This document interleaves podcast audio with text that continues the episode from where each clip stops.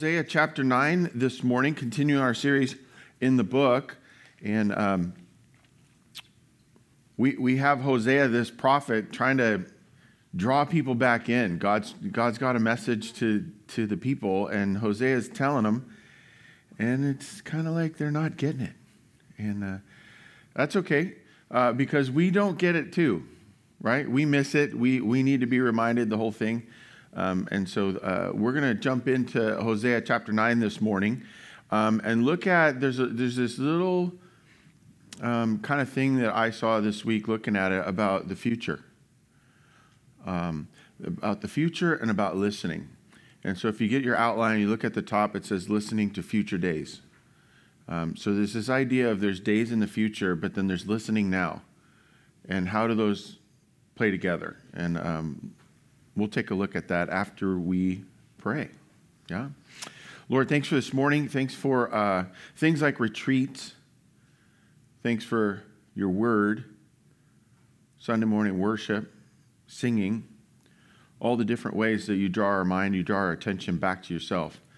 And so I, I pray, Lord, um, for those on retreat, for those remote, uh, doing video this morning, uh, for those here present, uh, wherever we are, however we're pursuing you, Lord, um, that you draw us back to yourself. You'd show us what do we listen to today for the days to come. And uh, we pray for your, um, your blessing over this time and your word as we look at it. Pray you guide it with your spirit and that it would honor you and your son, Jesus. It's in his name that we pray. Amen. Amen. All right, let's let's jump in. Uh, this is Hosea chapter nine, verse one. Uh, Rejoice not, O Israel, exalt not like the peoples, for you have played the whore, forsaking your God. You have loved a prostitute's wages on all threshing floors. Verse 2 Threshing floor and wine vat shall not feed them, and the new wine shall fail them. Um, there's a thing going on here where it's saying you, you know you've kind of you've gotten into a different pattern.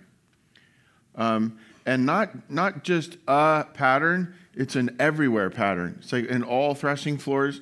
You, you started pursuing these other things to the point where that's become your focus. Uh, it's, it's a, a, statement about distraction. And it's, it's interesting like the very next line verse 2 it says and, and guess what? It won't work um, you ever had a pursuit that failed? You, you tried to do something. I know the, the simplest one for me is I, I try to arrive at something on time, and, and there's a deadline.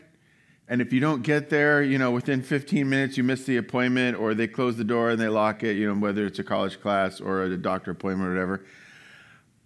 I, I know sometimes, like, I get distracted the whole thing, and then I'm chasing and, and running and speeding and the whole thing, and then I'm late, and this whole pursuit of time and energy and focus is now lost. It didn't pay off.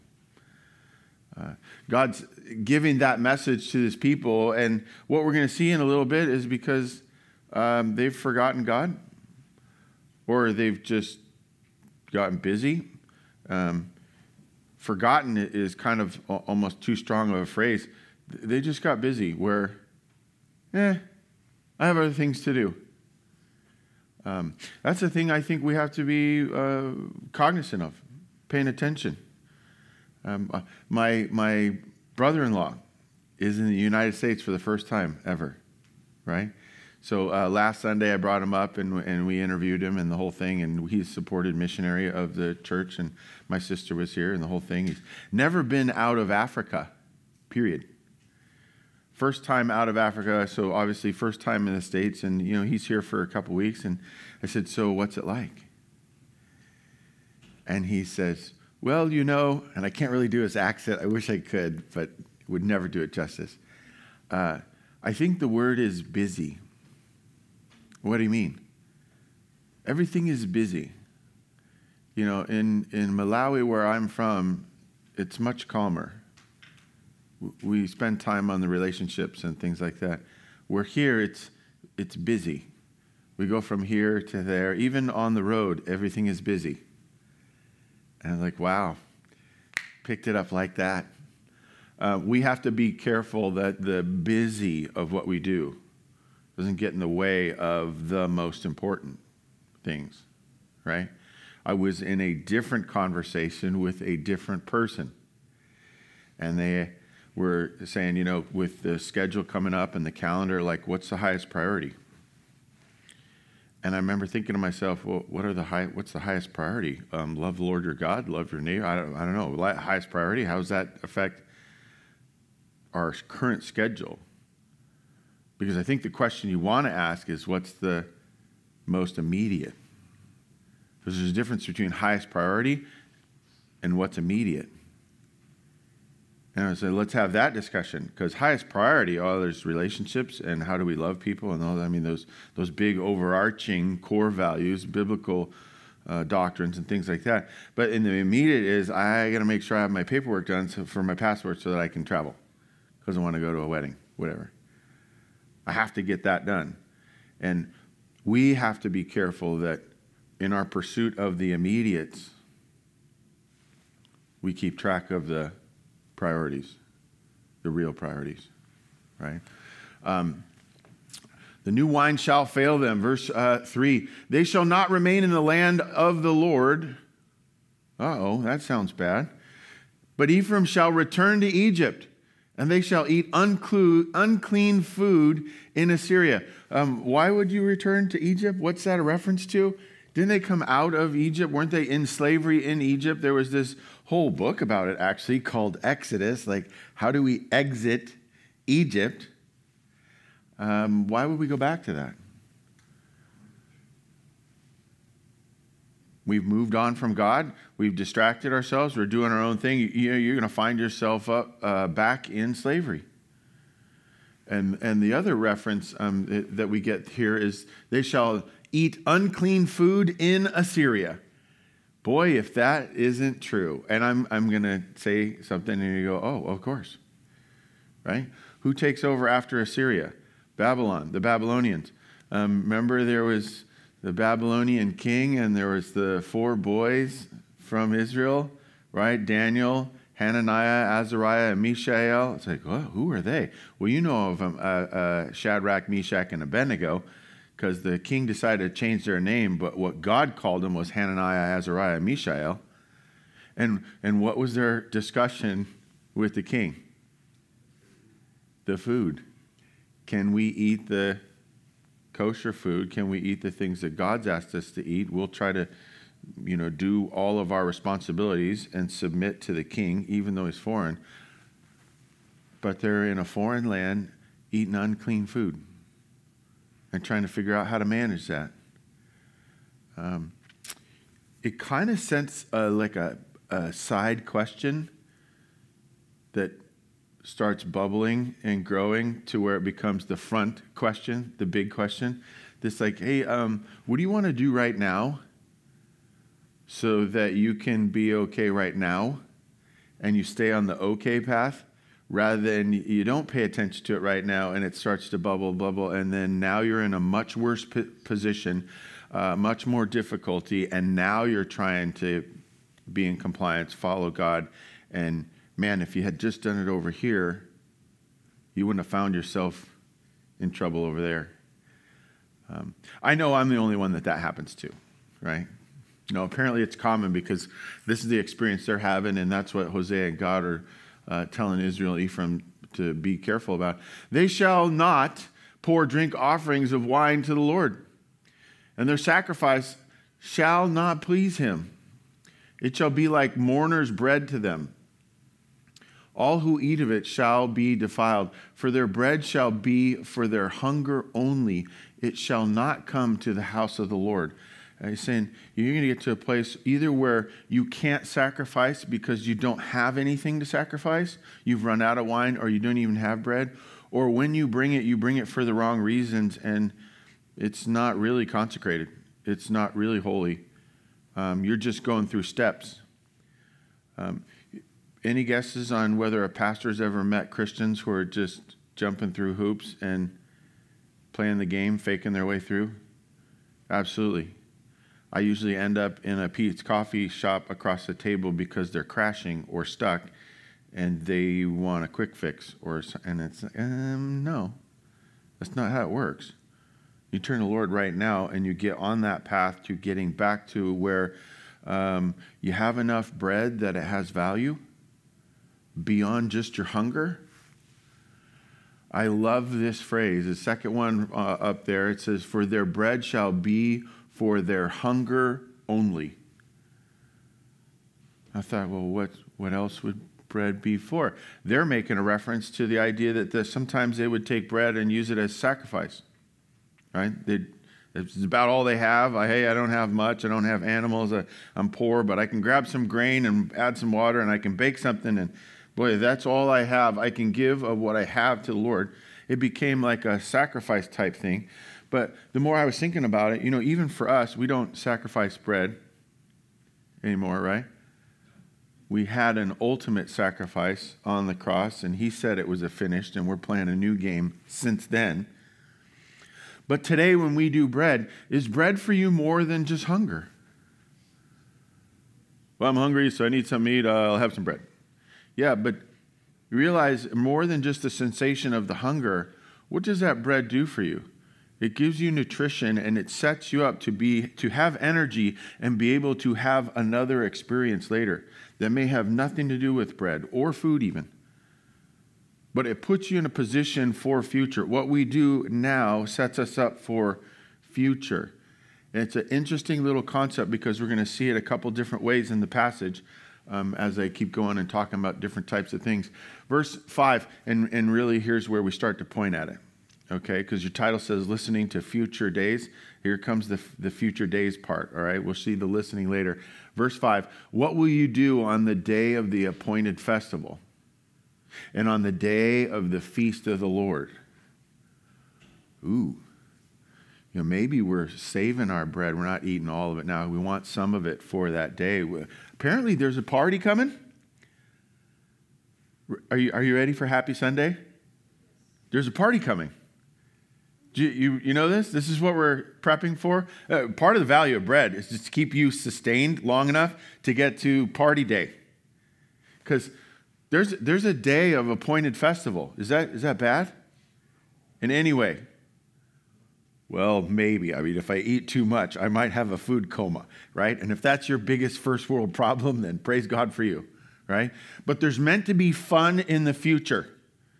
Future fun time, right? Day of a feast, party and a meal. Says, what are you going to do on that day? Why ask that question? I mean, it's pointing us in a direction of be prepared for it. Why ask that question now? Like, I like to pursue life this way many times and probably to demise. Hey, don't worry about it. We'll figure it out when we get there. Hey, well, what are we going to do about such and such? I don't know. When we get there, we'll get there with people and resources. We'll just solve it. We'll evaluate it then and do something about it then. For all of you type A, organized, administrative type. What's the problem with my plan when I do that? This is the interactive portion of the morning, by the way. People at home, feel free to answer out loud. What's the problem with my plan of, ah, we'll figure it out when we get there? Because there is no plan. And we have no plan, there is no plan, right? Uh, there's, there's a flip side to this whole thing. If you plan for nothing, you'll get Nothing, right? And the question here that Hosea asks uh, on behalf of God to the people, meant for us as well, is Are you looking forward to that day beyond just your anticipation? Is there more than your anticipation working towards these future days? Well, what do you mean more than? I mean, I'm excited about it, and that's anticipation, I guess. Am I supposed to get like really anxious about it? No, no, We'd be anxious for nothing. Then what's your prep? What we're going to see from Hosea and is this idea of, well, how are you living now? Because how you're living now might actually hasten the day. Have you heard this phrase, hasten the day? What's a, if you hasten the day, what'd you do? I don't, I don't know. I, I learned English, hopefully. if I say hasten the day, um, it means you're bringing the day closer. You're going to hit the day sooner. When is appointed festival and, a, and day of feast? When, when are those days? Could those be today? Say yes, right? Two of you are going to have a great day. The rest of you are going to be wandering, going, I'm not really sure. Um, there's, there's this idea of what if you live today like it was festival day, feast day, and start to figure out what are the patterns? What, what, what preoccupies my time on the day of the Lord? And what if I practiced preoccupying my mind with those things today? I start to live like a future day? It's a great, fun question uh, because it's a happy, and you know, let's be honest, since chapter 2, chapter 3 and beyond in Hosea, kind of dark, right? I mean, if you're planning a sermon series and you get out this book and you start reading as well, there's a lot of good narrative in the first two chapters. And then after that, every chapter looks the same, kind of. How are we going to read that and pull different things out of it? Uh, very carefully, because this is right kind of in the middle of this passage. Is it pointing to happy? It sure is. We can miss that when it starts talking about you played the whore and you played the harlot and you, you wasted all your stuff on the threshing floor. And wow, that sounds dark. Well, remember, there's always two sides. And the good always outweighs the bad in God's economy. Amen? Yeah, that's almost like a write it down. The good almost, the, the good always outweighs the bad in God's economy. Uh, that's verse 5. Verse 6 For behold, they are going away from destruction, but Egypt shall gather them, Memphis shall bury them, nettles shall possess their precious things of silver, thorns shall be in their tents. They, they think they're headed the right direction. Ah, we'll solve it later. But in the direction that they're heading, they're slowly letting things creep in, right? Little, net, little nettles on the, on the silver, right? That doesn't happen overnight, happens over time. Uh, verse 7 The days of punishment have come, the days of recompense have come. Israel shall know it. Uh oh. How many people like these future days? Like, no? Do we want to go back to the previous future days? Let's go back to day of festival and day of feast. Right? We get two we get two verses down to verse 7 and and we get the truth, the reality check. There's two types of days in our future. Listen to both. No, shouldn't we shouldn't we just listen to the good ones and just go towards it? Yes, but why should we listen to the bad ones? Why listen to bad days in the future?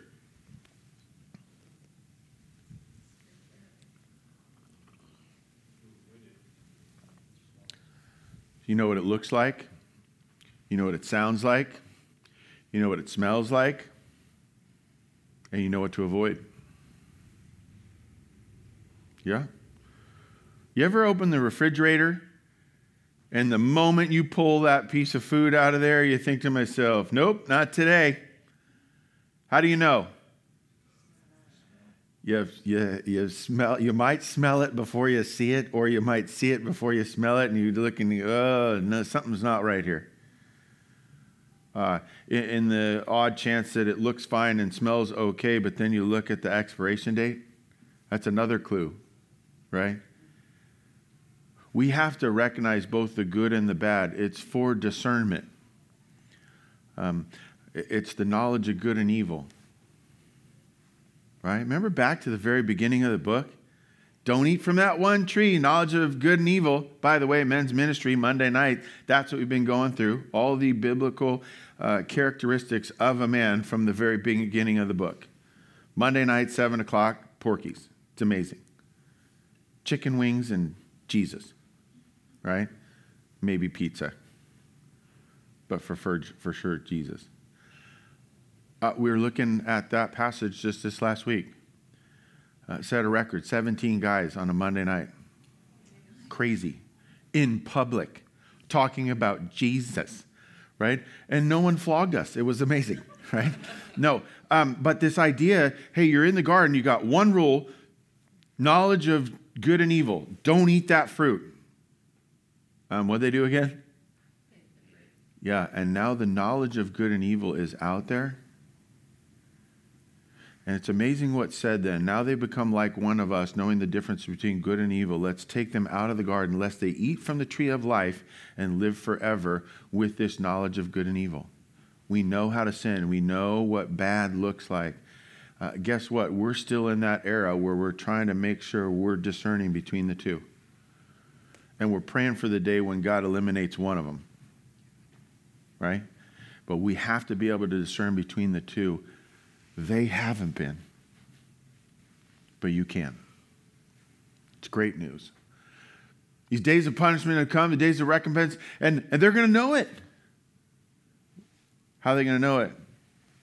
They're going to experience it.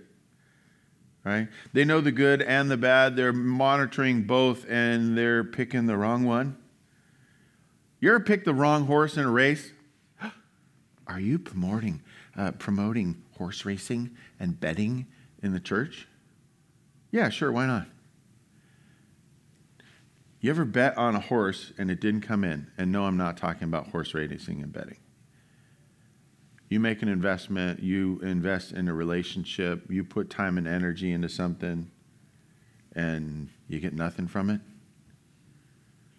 Went to the family cabin with dad one time. It was just the two of us. We're trying to weed eat, and the weed eater gets broken.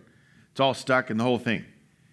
We invested like four hours, took that thing apart, pulled all the pieces, figured out what we needed, went down to the hardware store, came back, put it all back together, grease it, plug it in, turn it on, use it for 60 seconds, and what happened? Bam! Falls apart. Four hours. $22 in parts, and what did we get from it? Time together. That's what we got. We got to recognize sometimes when you're when you're throwing resources after a lost cause. Uh, there's only one cause that always pays off and is undefeated. What's that? No, reality. What? I thought the answer was supposed to be Jesus. Well, yes, but there's a broader answer reality. Have you ever, you ever fought with reality? You ever had an argument with reality? And, and who wins those, by the way? Reality, reality always wins.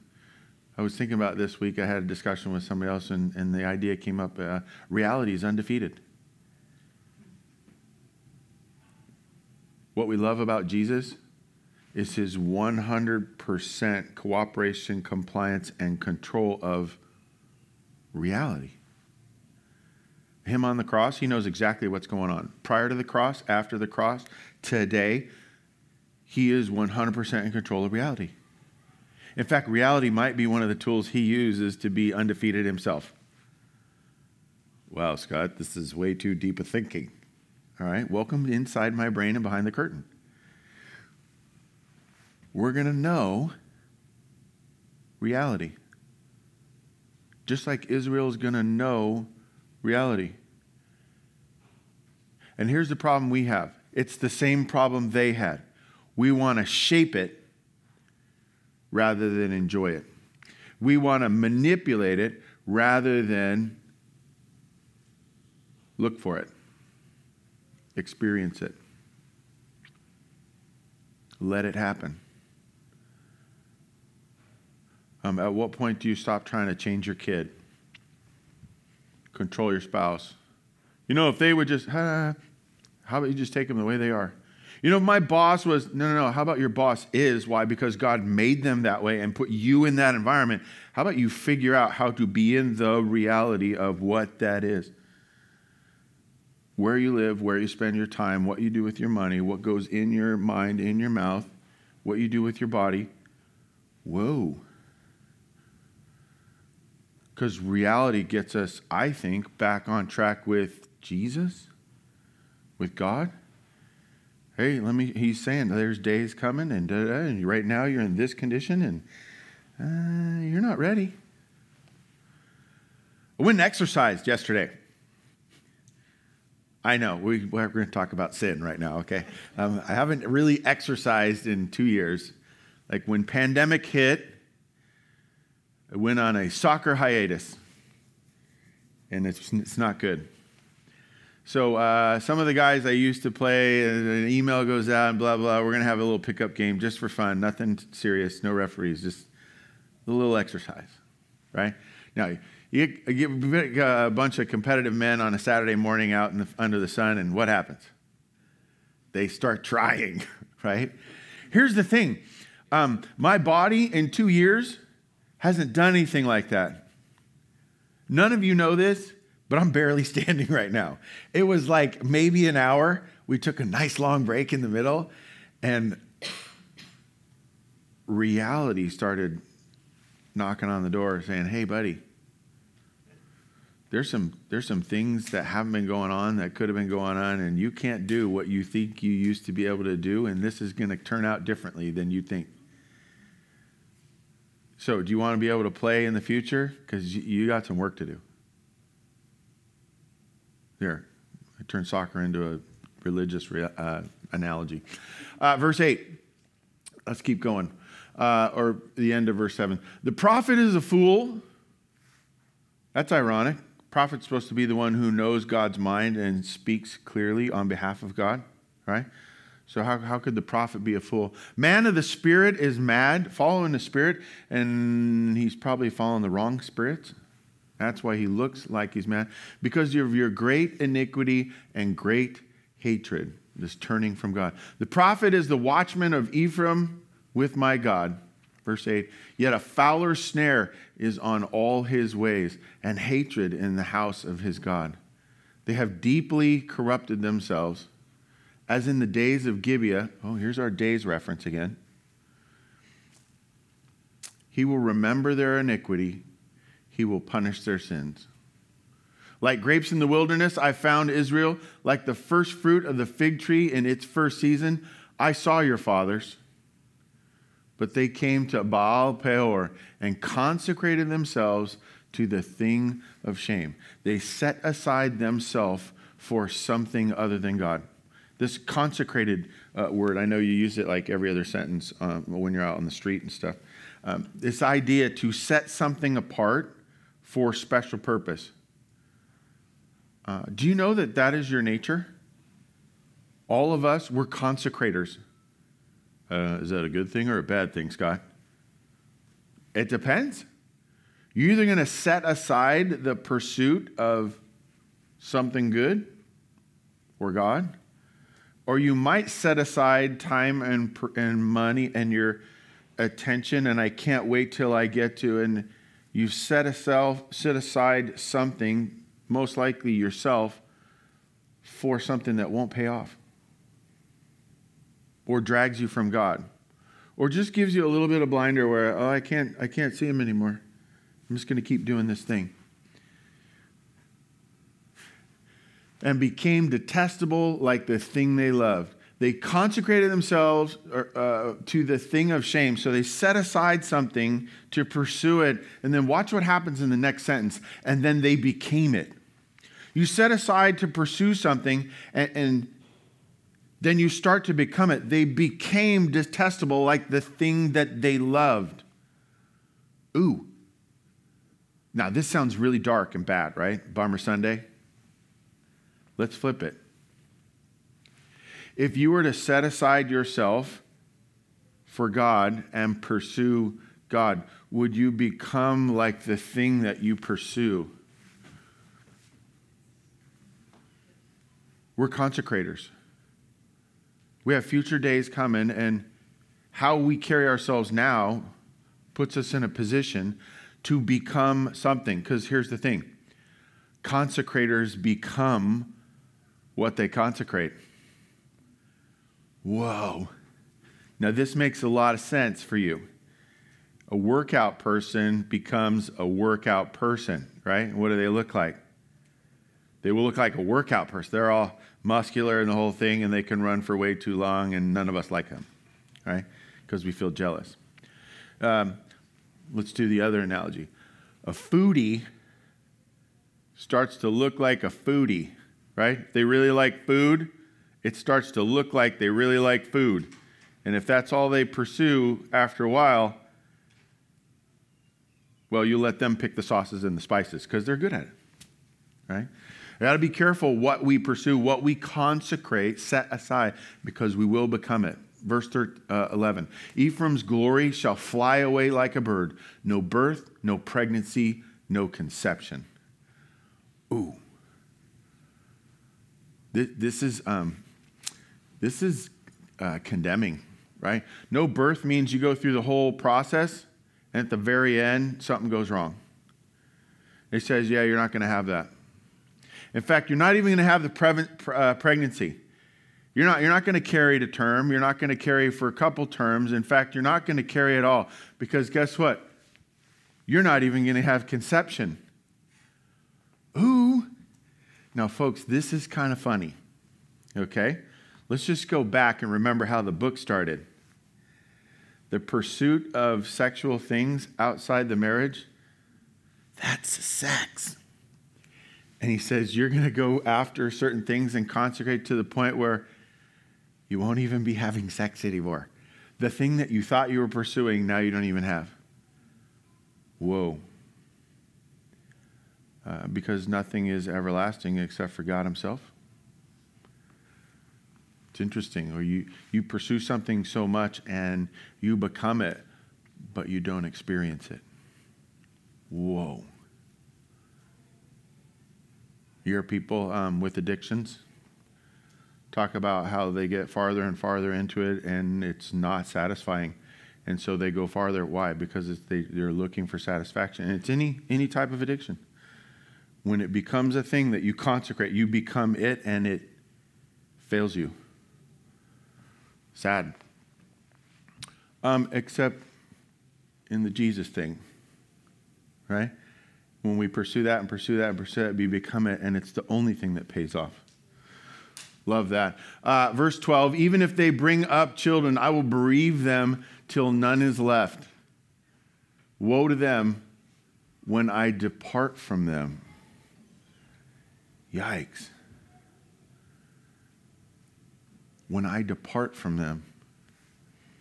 I say it a lot. You, you tell God you don't want him around, he'll believe you. That's a tough one. Verse 13 Ephraim, as I have seen, was like a young palm planted in a meadow, but Ephraim must lead his children out to slaughter. And the sadness uh, for all this is that it becomes true. Israel ends up being lost.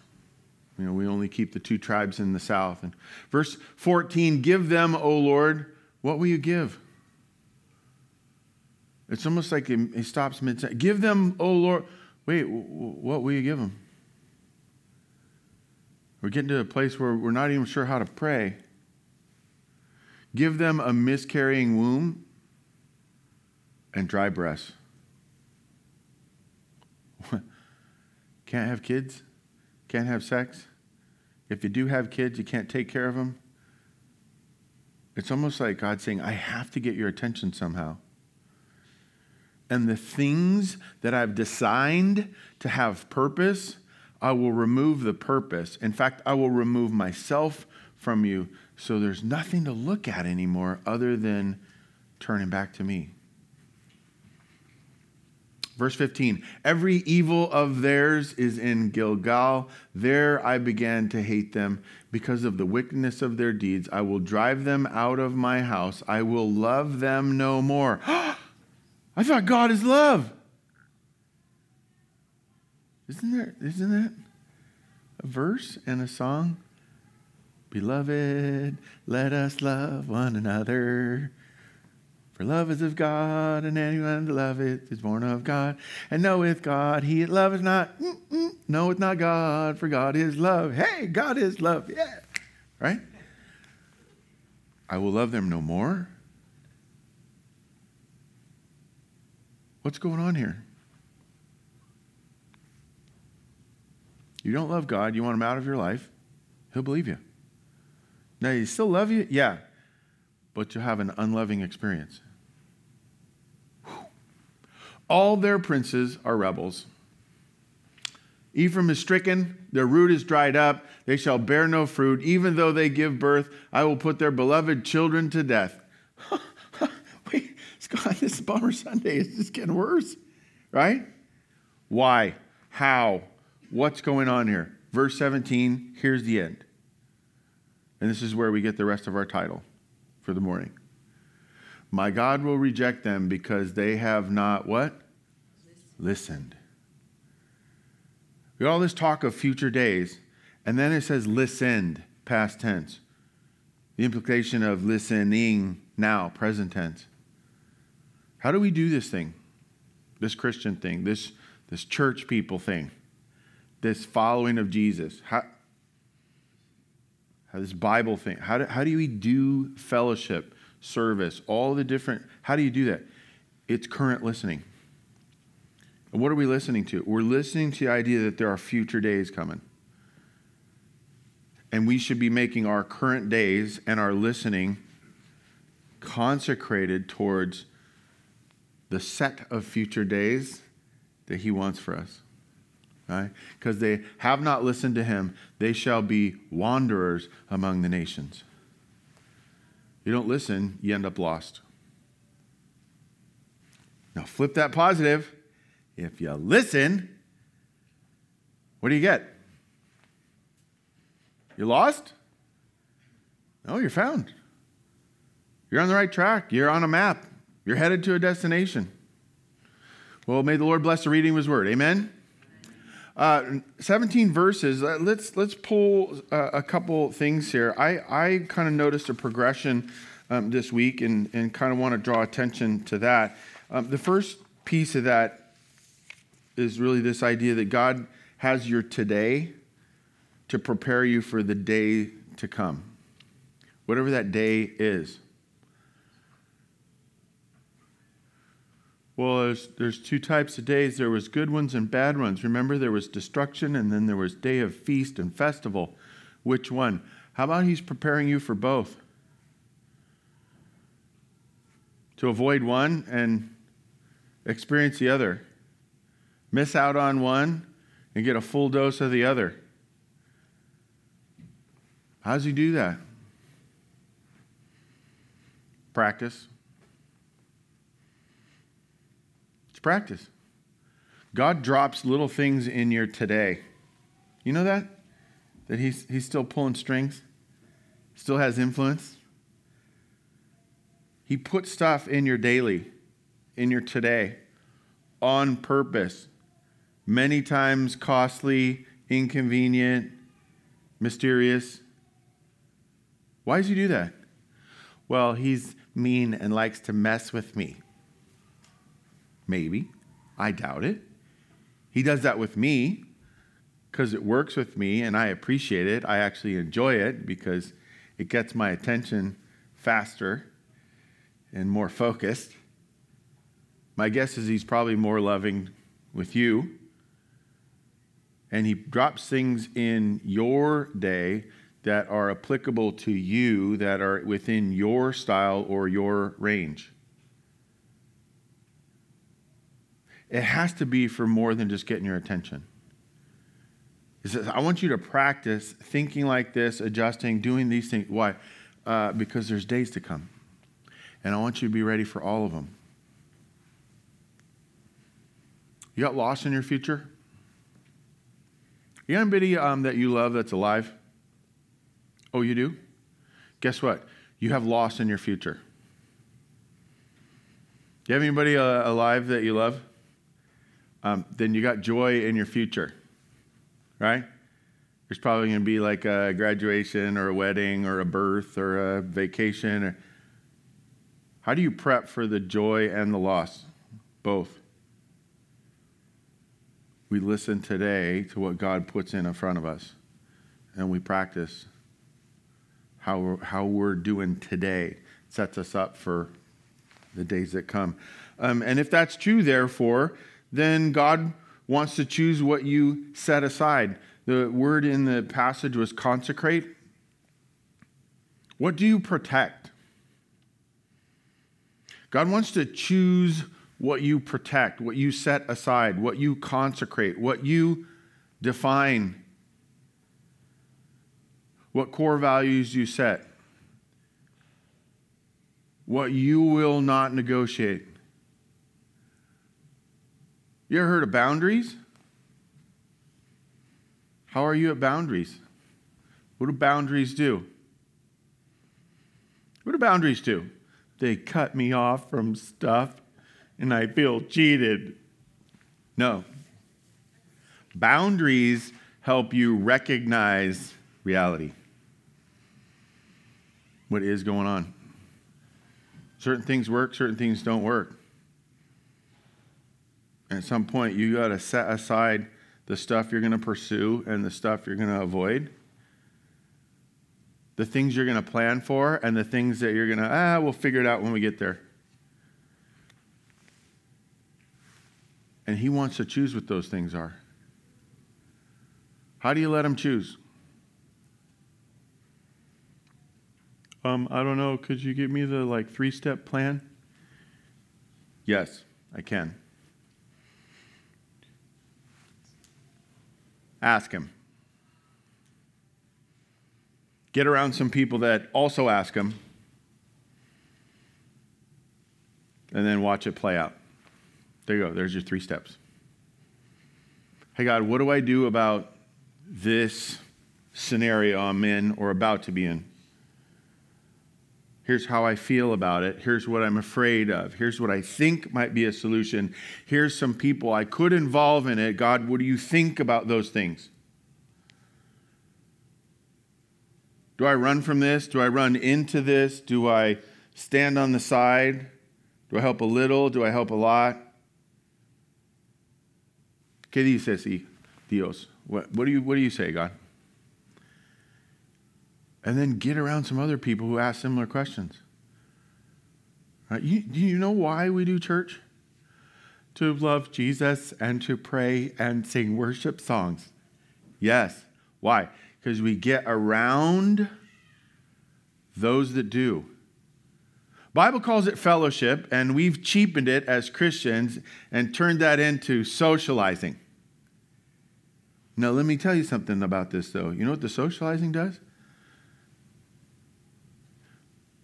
You become what you consecrate.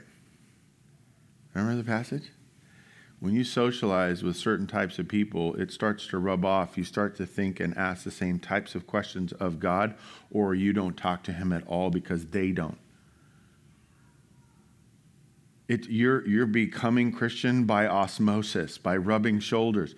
Wait, my shoulder could help me be Christian? Yeah, go get shouldered up with someone else and do some stuff that vaguely Christian and see what happens as you pursue that and be around them.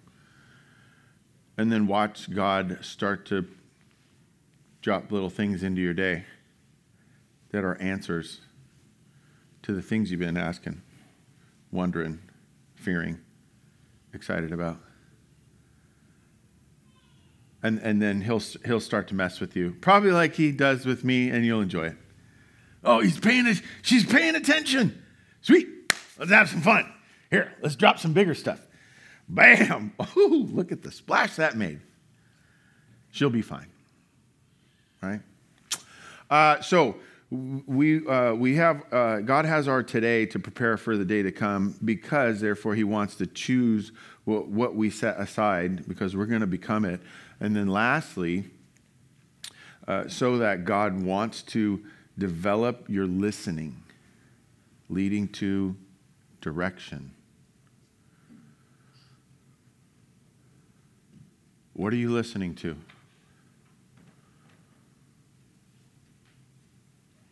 What's the loudest voice in your life? For them, some of their pursuits got loud and they started doing the things they wanted to do. And that's, ah, we'll figure out a solution for how we make that work. We'll build some altars in some high places. We'll skip going to Jerusalem from now on. We're not going to worry about sacrifices. And they got to the point where bread just became bread.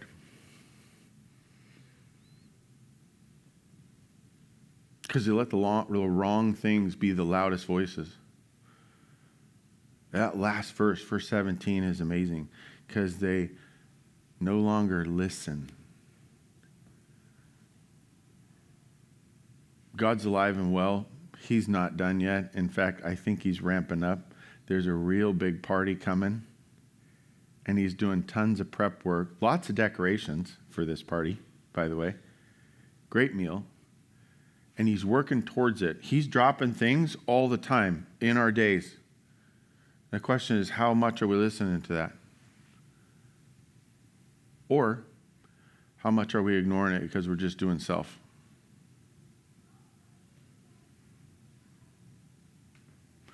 Um, how do you listen? I think it goes back to that same three step process. Start figuring out what you need to ask for, what you need to acknowledge. Hey, I'm thankful for the position I am in. God, now what do you want to do with me? And then get around some other people who are listening. Start making some stuff up. The fancy word for that is experimenting, right? Come up, come up with some premonitions about God and then test them. Ask them deep questions about it. And then wait. One of the best ways to listen is time. See what happens over time. You know, the boys had to use time as a listening tool because on a Thursday night and a Friday night, they watched their Lord and Savior say things and then have things done to him that they thought meant it was over. And then on the third day, they had to remember what he had said, remember. So I am. Things are going to happen in a day that can and will define you, depending on how you respond to it. But let the time play out. You can be fine five years from now.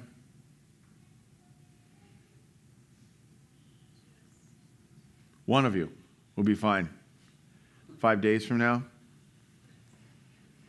five hours from now. Um, you know, we, we can't predict anything other than God will be involved, dropping things, and we can listen to Him. And we say, all right, how do I do that? Uh, when do I know when, where I stay and where I go? What I withhold and what I jump into. Maybe that's your prayer this morning. God, I want to start listening. If you never started a relationship with the Lord, maybe maybe that's the first prayer. Hey, um, I have no idea the future days, but I want my future days to be with you. Maybe that's your prayer. From this day forward, I want to be part of that it is finished thing that Jesus did on the cross, where it proved that he loved them. And then I want to have an experience with you where I pursue you, listen to you, invest my days in future days to the point where you remain with me and can start experiencing your love in all the different little ways. And you take all the noise out so that I can listen. And for some of you, there, there's just some there, there's some loud voices you got to start ignoring or telling no. You ever had to say no? Get get good at it. No is an amazing word, especially for loud voices that are wrong or evil. You got to be able to stand up and say, Nope, not today.